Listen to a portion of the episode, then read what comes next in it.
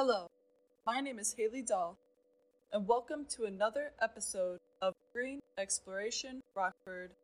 Today, I'm speaking with Chet Kolodziej to further explore sustainability in the Rockford region.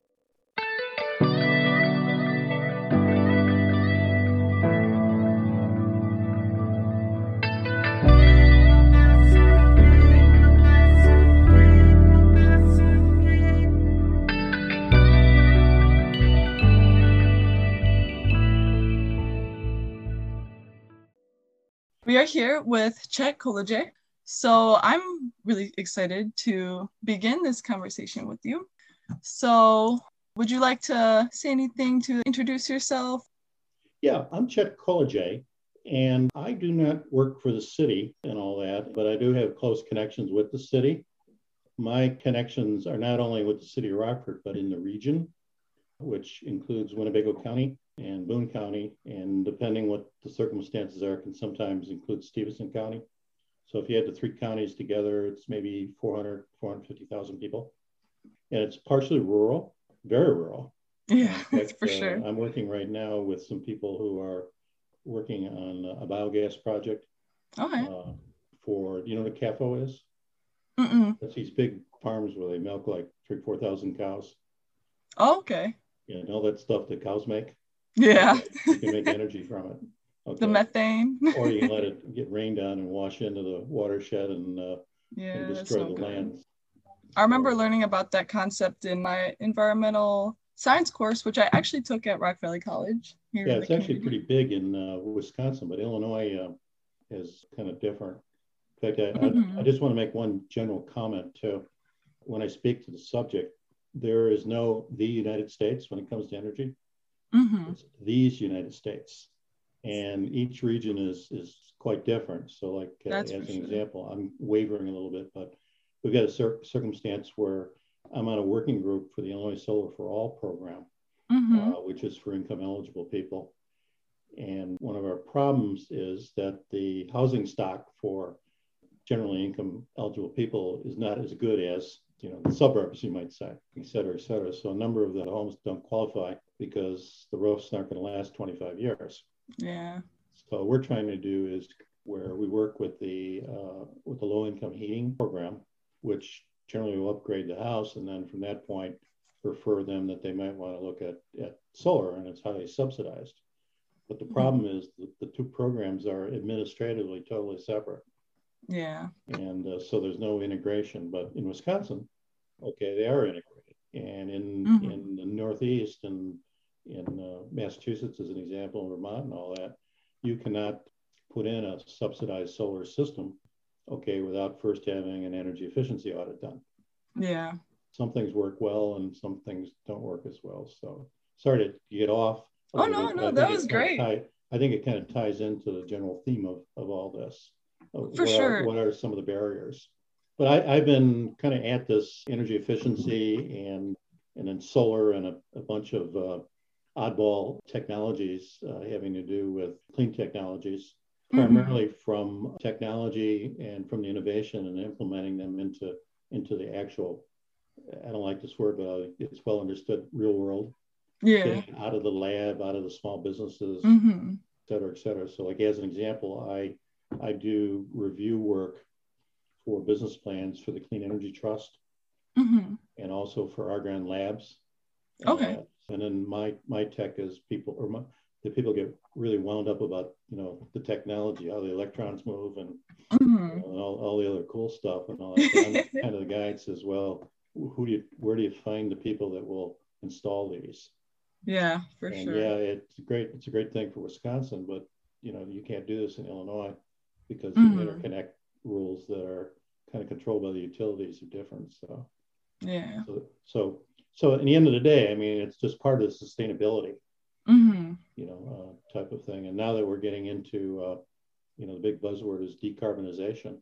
Yes, uh, that's, really opening up, really opening up doors that hopefully that we can get more continuity from state to state, you know, mm-hmm. in regards to what's allowed and what's not allowed, or or at least get the different states to move in those directions. So. Yeah, the United States does seem to lack a federal framework to kind of like guide those states in yeah, I mean, the right direction. Everybody likes to knock Texas this week. That happened last week, where some states call the the people that control the the way the utilities work, they call them mm. uh, public service commissions. Sometimes it has a meaning; they really are public service. Yeah. And sometimes it's you know it's like what public. I just so I feel like especially because there's going to be conflict of interest naturally between different sure. regions and states but i feel like it's the job of the federal government to kind of be that guide if that makes sense because yeah. it's important to give the states the freedom to implement things as they see fit but it's also important to make sure that the states are practicing sustainable operations because i feel like at this point in our uh, society we can't keep ignoring that well, that you know brings up the four points I'd like to make is that you know there's a technology itself, and then there's the innovation that gets it to the market. Mm-hmm. But, but, the two barriers, okay, one are are particularly in the uh, in the energy fields, okay, is the public policy, which that's what you're talking about. Yeah. And then the other thing is behavior.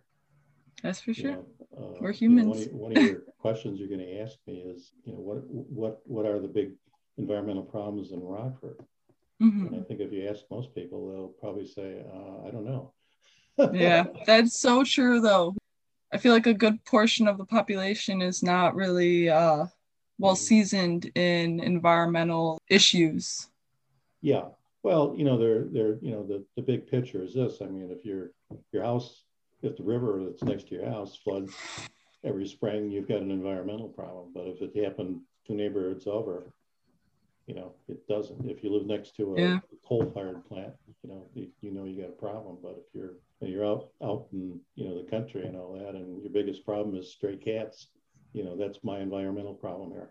Yeah, out of sight, out of mind for sure. It's kind of hard for people to see past, naturally, of course, to yeah. see past the problems that they're dealing with right in front of them, and also considering the problems of their neighbors.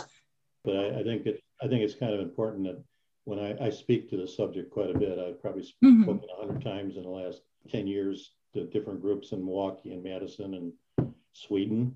Oh, wow. uh, I've been to Sweden a couple times, which is, which is quite interesting. But, That's awesome. Uh, I have a cartoon. You always have to start out with a joke. And yeah. It's a two part cartoon. Somebody's talking to an audience and says, Who's for change? And everybody waves their hands. And I says, Who wants to make change? Everybody's bowing down and hiding. like not me. It looks the other way. so I'm sorry. I, I, think it's I think it's a good segue to to what we're talking about. No, for sure. No, for sure. Don't apologize because I'm really really enjoying to hear your insight on these topics. So I'm I'm I'm pretty much an advocate, you know, for sustainability and Me too. and uh, there's an awful lot of solutions and I think sometimes mm-hmm. we we're not tugging the same direction. Definitely, definitely. You know? even like uh, you know the, the, with decarbonization, you got cap and trade, and then you got a carbon tax, and then some people say the carbon tax should go should be rebated back to the public. Mm-hmm. You know, so that the you know the pardon expression, the corporations don't use it just to raise prices. Yeah. And then you get into like what else can we use the money for? So, so at the end of the day, we're you know we're both tugging on the rope, so to speak, you know, to put a carbon value out there and uh, which which uh, I think is a person I think is a is a very good way to do this. I agree. Uh, but some people 100%. say, "We want to tax it. We just want to get rid of it." But you can't. You gotta incentivize certain things and decentivize other things to make things happen. Yeah. I feel like naturally in uh, the system that we live in in America. Yeah. All right. To segue into the first question, I feel like a lot of this has already been touched on. So you know, whatever you want to add in regards to this, go ahead. And uh, so the first thing I would like to know is what motivated you to get involved in the environmental challenges in Rockford? And can you please give me some background on your involvement, interest, and motivation, and what projects are you currently working on? Which I believe you already uh, yeah, mentioned. On it. I, yeah. You can probably tell by the hair. Okay, I've been at this a while. Okay, uh, well, I'm, gonna, I'm gonna use the last 20 years. Okay, which to you is almost a lifetime, isn't it? Uh, actually, I am 20, so. okay, fine. So, so about 20 years ago, uh, I decided to uh, kind of go out on my own, and I've always had an interest in. And even though my background is, I'm actually a CPA, but I don't tell people that. I have a master's degree in business. So, so anyway, I, I really like, as I mentioned, to be able to work with companies that uh, have interesting technology and uh, they have challenges of getting into the market. I mean, it could be anything. I mean, we could be, I could be helping people make weapons. Okay. But uh, the grand challenge is that, and the fun part for me is, is working in the energy field. Okay. Mm-hmm. And, uh, and naturally, with the energy field, the way it's, it's going is with clean energy, clean technologies, et cetera, et cetera. So it's all natural, you know, the natural progression. So how I got into it, I just kind of wandered into it. I could make a lot, lot of money, okay, doing other things, but uh, you know, just have a point in life where I'm want to. Some people say give back. I just want to relax and work with interesting people. Yeah, I've done some uh, review work for uh, the National Academy of Science. Been on panels because I have an expertise in commercializing clean technologies. And mm-hmm. it's kind of fun when you sit in a room with 20 people and find out there's only two of you in the room that don't have a PhD. okay. And so, yeah, and that's the reason I get involved in these things. They bring me into them because sometimes you need someone who has a different point of view. Oh, yeah, for sure. I'm working right now with the National uh, Science Foundation with a with a professor at uh, Purdue and some students with uh, with a uh, with a program on commercializing a type of a, a solar system that has a stop engine light in it. That's how we describe it, because people don't know if it's working or not. Mm. You know, you can't watch the electrons, you know, go around. So anyway, that, that's that's my interest and how I got dragged into this, and and there's just so many new things and good things and and worthwhile things in regards to energy, energy efficiency, decarbonization, and that's one of the legs of sustainability so. Mm-hmm. i think it's actually really interesting that you have that business background because we want to see the necessary environmental change and sustainability changes that we need. We need to make it economically attractive. Yeah. I was talking to i was talking to the the fellow i won't mention his name but he, he knows more about in illinois how the energy system works from a policy standpoint. Mm-hmm. He's not in currently directly involved, but he's actually a consultant for the Metropolitan Mayor's Caucus. And okay. we were just talking recently about motivations. And I said, what I've found is no matter what people say, about 70% of their motivation is to reduce their cost. Yeah. 20% sure. is to be green, and 10% is so that they can publish an article and look like they're doing something. Yeah, like PR. And he says, I think you're overstating that 30% Chet. And I says, Yeah, I think I am, but I like to think that people are better than that. Think so, uh, positively. So, like, uh, I'm working right now with with a park district in Rockford. Okay. On a, uh, a project which is about a thousand panels. And, oh wow. Uh, um, I, I, don't get frustrated because you just can't get frustrated. But but I know yeah. I don't want to say they'll never do anything. Okay, but you know their their stated motives and what what they can do, I think, within their system. Okay, it's about 95% money. You know. Yeah. In fact, what I'm trying to talk talk them into doing is is putting in a much smaller like demonstration system and all that, and it'll get it done. Okay, and then they can use it for student projects. And in fact, uh, I talked to a couple friends of mine. They said they would help fund the project not okay. necessarily the solar itself, but the you know the display, so the children could go in and see how you know how they actually work. No, that's Most awesome. solar systems are either behind barbed wire, okay, because you don't want people wandering around with that high voltage stuff. Yeah. they're up three stories on a roof. So you so, can't really like see it. So they can't really can't really see it. So uh, education that's I feel like the mm-hmm. key, just educating the populace so that they're more receptive to yeah, it's the got, necessary. It's got to be normal. I mean, you have to be yeah. like Colorado. You go down the, the streets and you know, and there's two people don't have solar on their roofs, and you know, people go like, "Hey, George, how come you don't have solar on your roof?" As yeah, like you're the weirdo for not having solar. Like, does it really cost?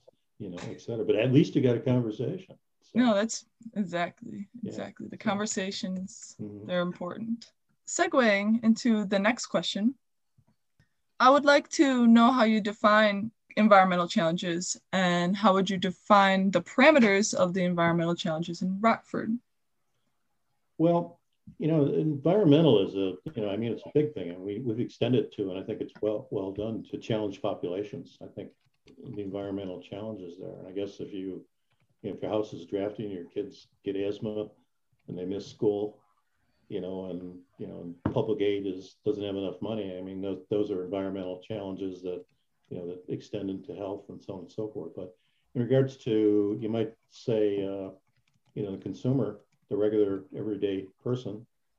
Uh, uh, and uh, I don't know if you heard the term ALICE population, asset challenged, low income, currently working, okay, know, et cetera. You know, they're the people who one uh, thousand dollar repair on their car and they lose their job. You know, that type type yeah. of thing.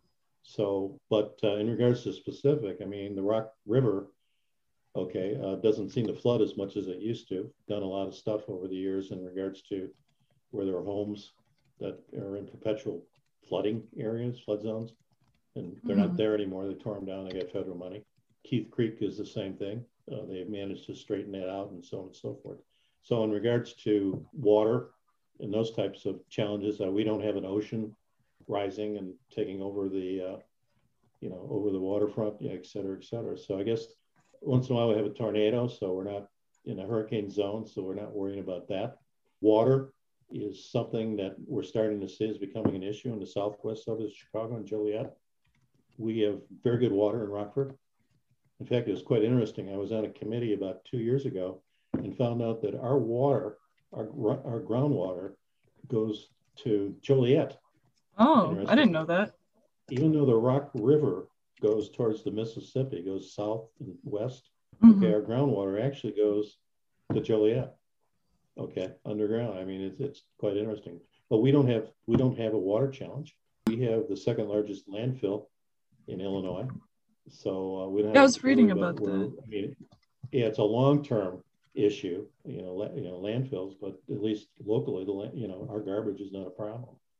Mm-hmm. And uh, I've never heard anybody complain about the air air quality. I actually have an air quality monitor in my house and also measures the outside because I'm a techie.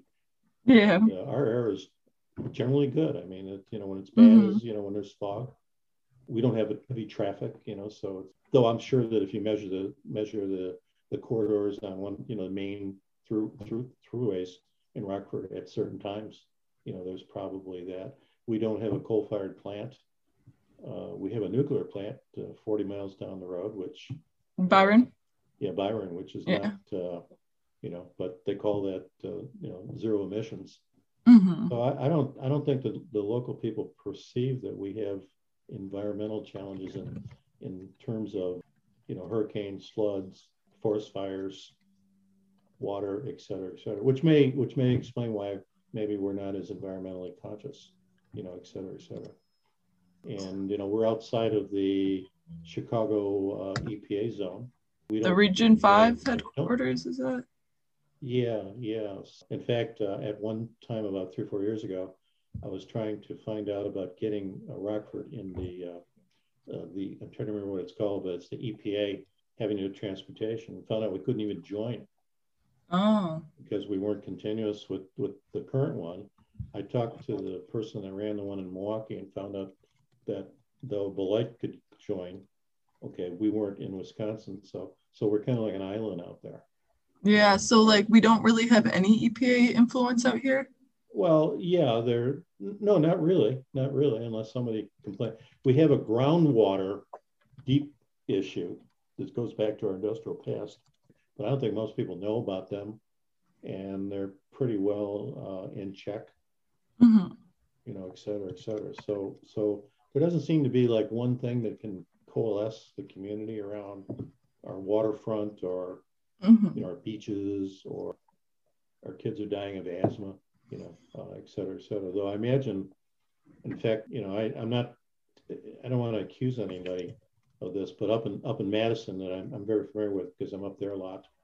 Uh, there's a company called Propeller, and what they do is they take they they have taken the monitoring air monitoring systems in different communities in the area in Madison and compared them with the incidences of asthma.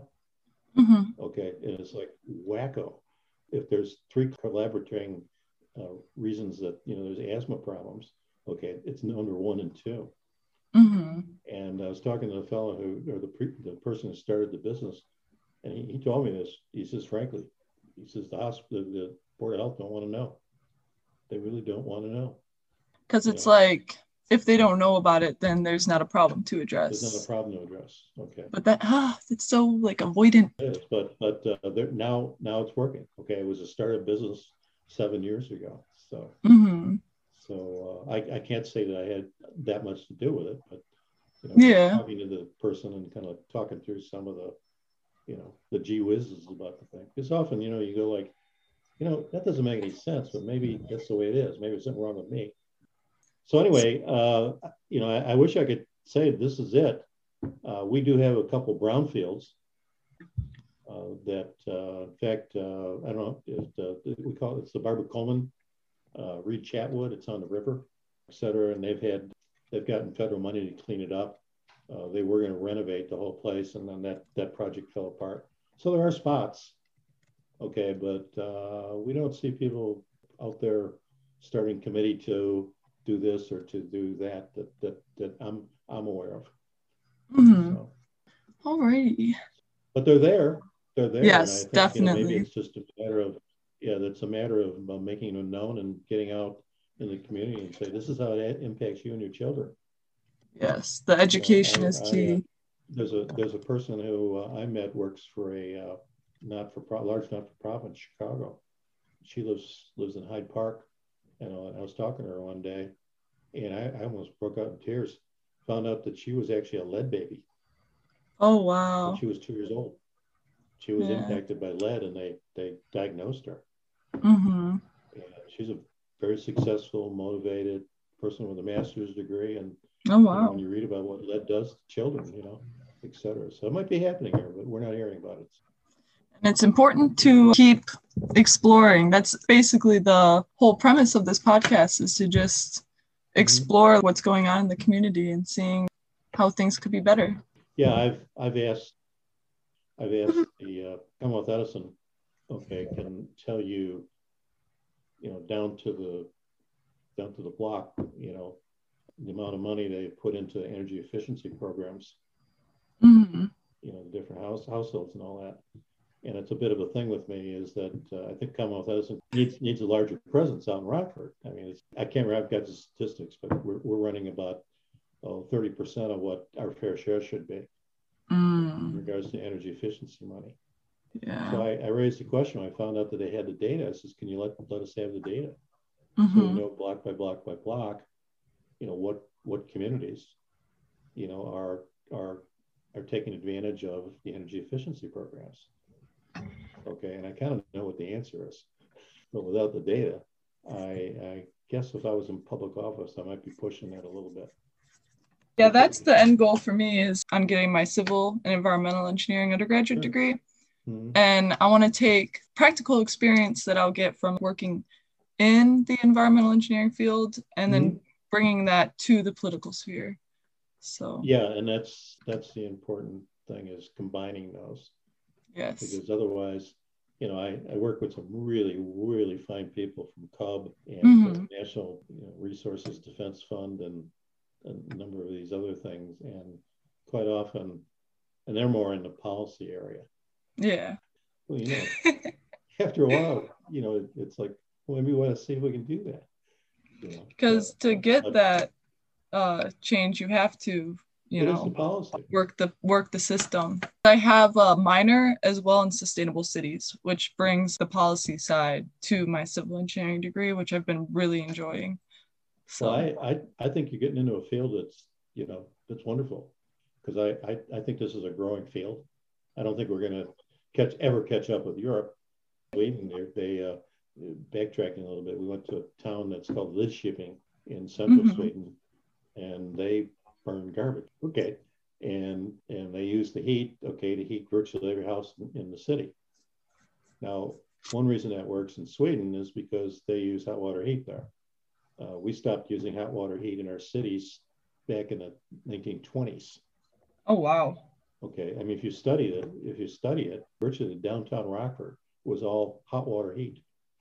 at one time. There was a power plant down there, and they they piped that hot water.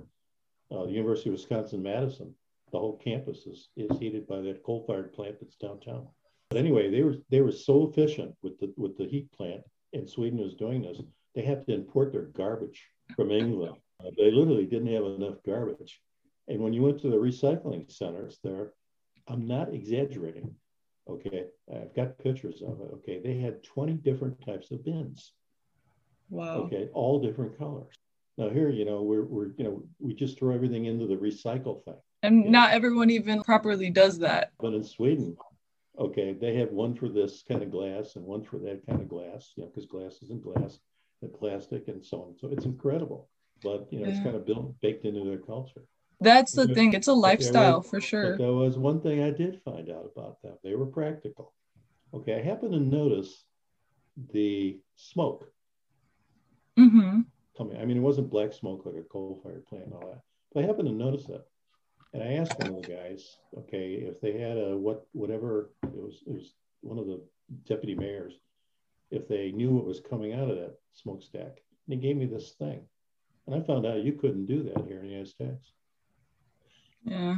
Okay, I can't remember what it was was coming out of there, but it was like twice what our, our limit is. Mm. Okay. And they knew it.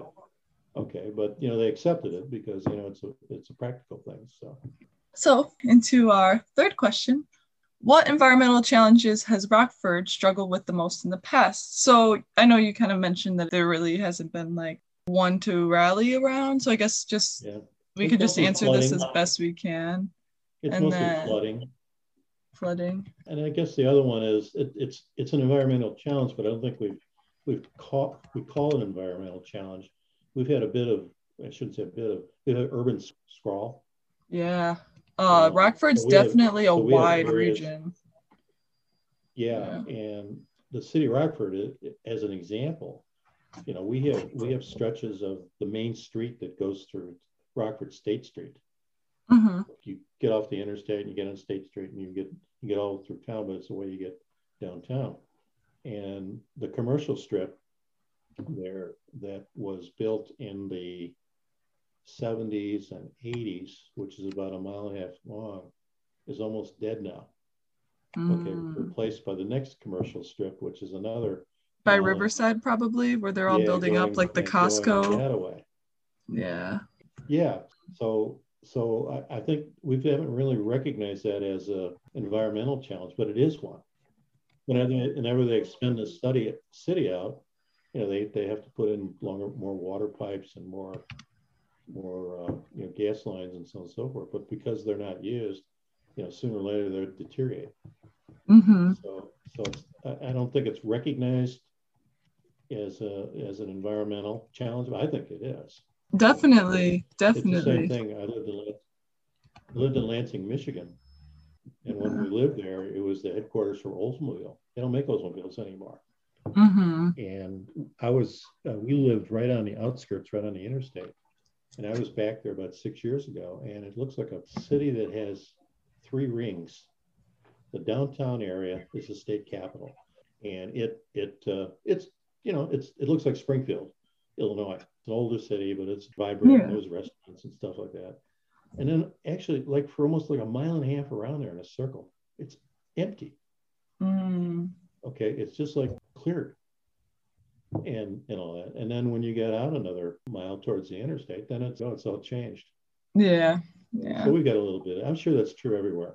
I uh, really like that you brought up the urban sprawl I just wrote about how rapid urbanization has been causing a lot of water resource yeah. issues because mm-hmm. non permeable surfaces such as buildings and concrete, asphalt, and how that's been causing a problem with the aquifer that we get yeah, our yeah. Um, mm-hmm. our water supply and how we mm-hmm. still are managing to take out more water than gets put back in 40 years ago olympia brewery mm-hmm. okay, was actually going to build a is actually going to build a brewery, okay, near you know Roscoe, Rockton, northwest of downtown Rockford. Mm-hmm. And there's a there is an underground river there. This is not urban oh. legend. Okay, that's down about 300 feet. That literally, okay, is a river. It's underneath the. I mean, it's. I mean, it doesn't flow in, you know, like a regular river, but there's so much water there Okay, Mhm. and it parallels, actually parallels the Rock River. Oh. And where I live, where I live, I live about halfway between Rockford and Belvidere out in the country and out here. We had a, we actually had an artesian well and a, and a seasonal stream running to the back of my property. hmm And about three years after we moved in here, it's not there anymore. Oh wow. And I know why, because we were the fourth house in the subdivision and we all had Yeah. wells. And now there's Mm. about 60 homes. So the water table's dropped. Uh, My Mhm. well's fine. So, you know, I, I guess if, you know, and actually I have a very shallow well because the underlying rock, but, but the point of the matter is, is that that creek isn't there anymore. Yeah. The creek is there only when there's runoff, hmm uh, you know, et cetera. But the natural spring there isn't there anymore. Yeah. So it's everywhere. You know, they're just they're just what they call just noticeable differences. I'm good friends with the person who manages the uh, climate change program for the city of Madison, Okay. and I also know the one that runs the climate change program for the county of Dane.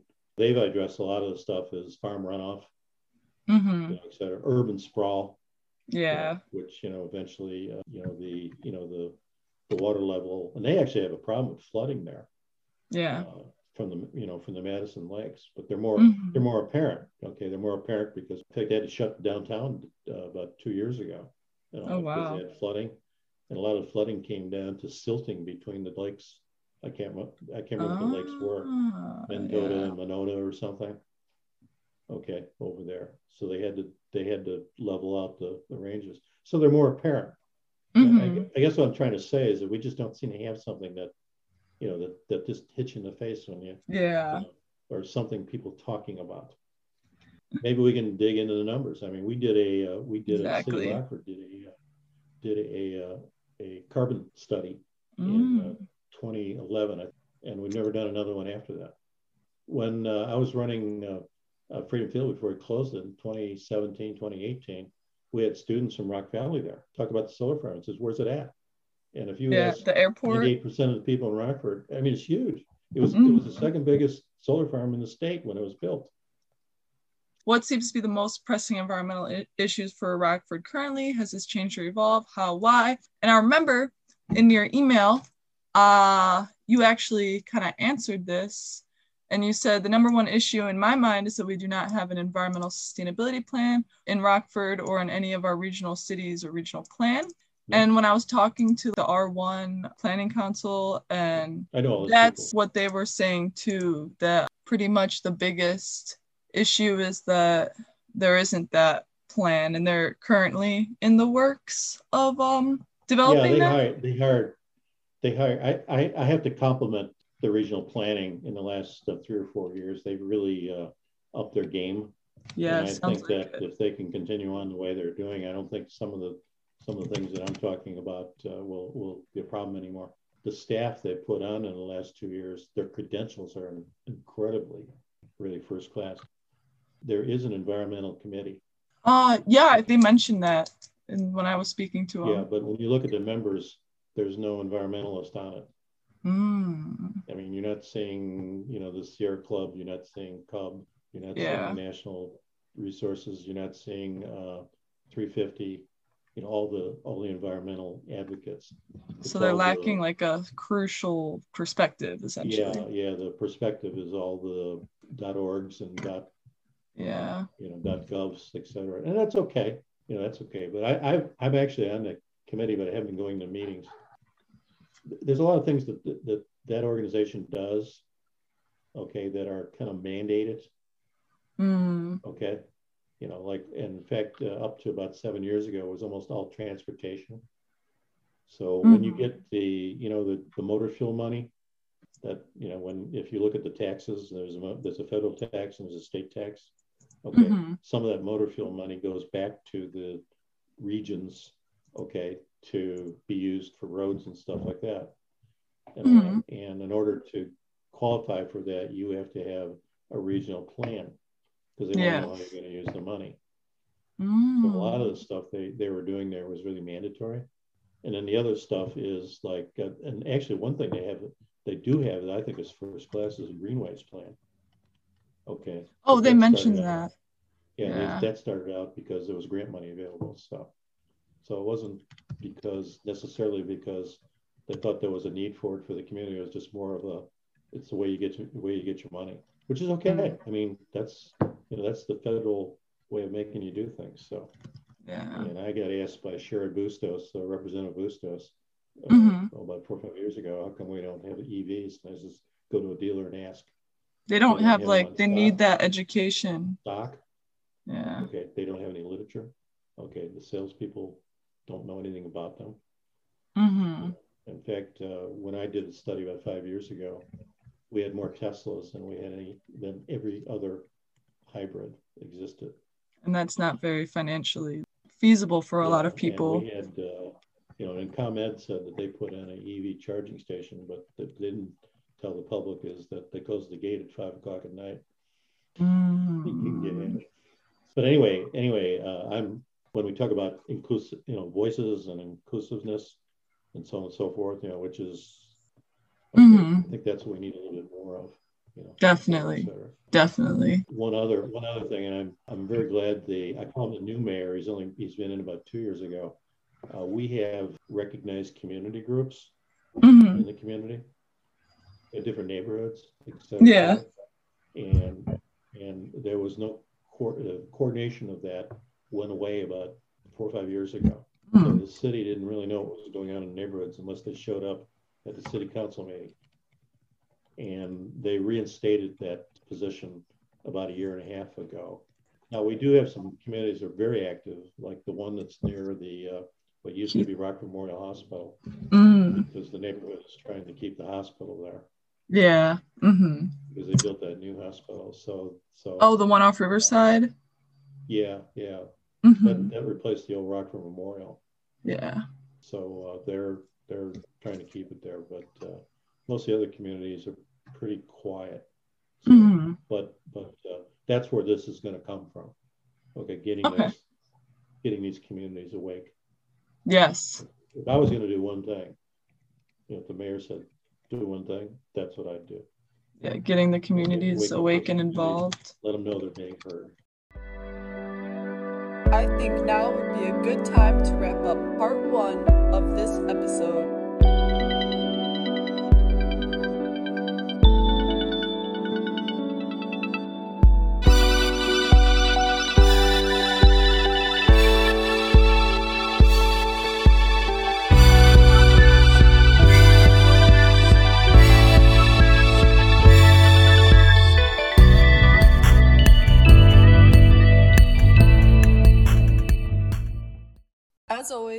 Love to thank Chet Kolodziej for sharing his valuable insight during this discussion. I am looking forward to continuing this discussion in part two of this episode to continue to explore sustainability in the Rockford region. I hope all of the listeners learned something new today and will continue to learn new things as this series progresses. My name is Haley Dahl, and I will be signing off. Until the second part of this episode, stay green and stay exploring, Rockford.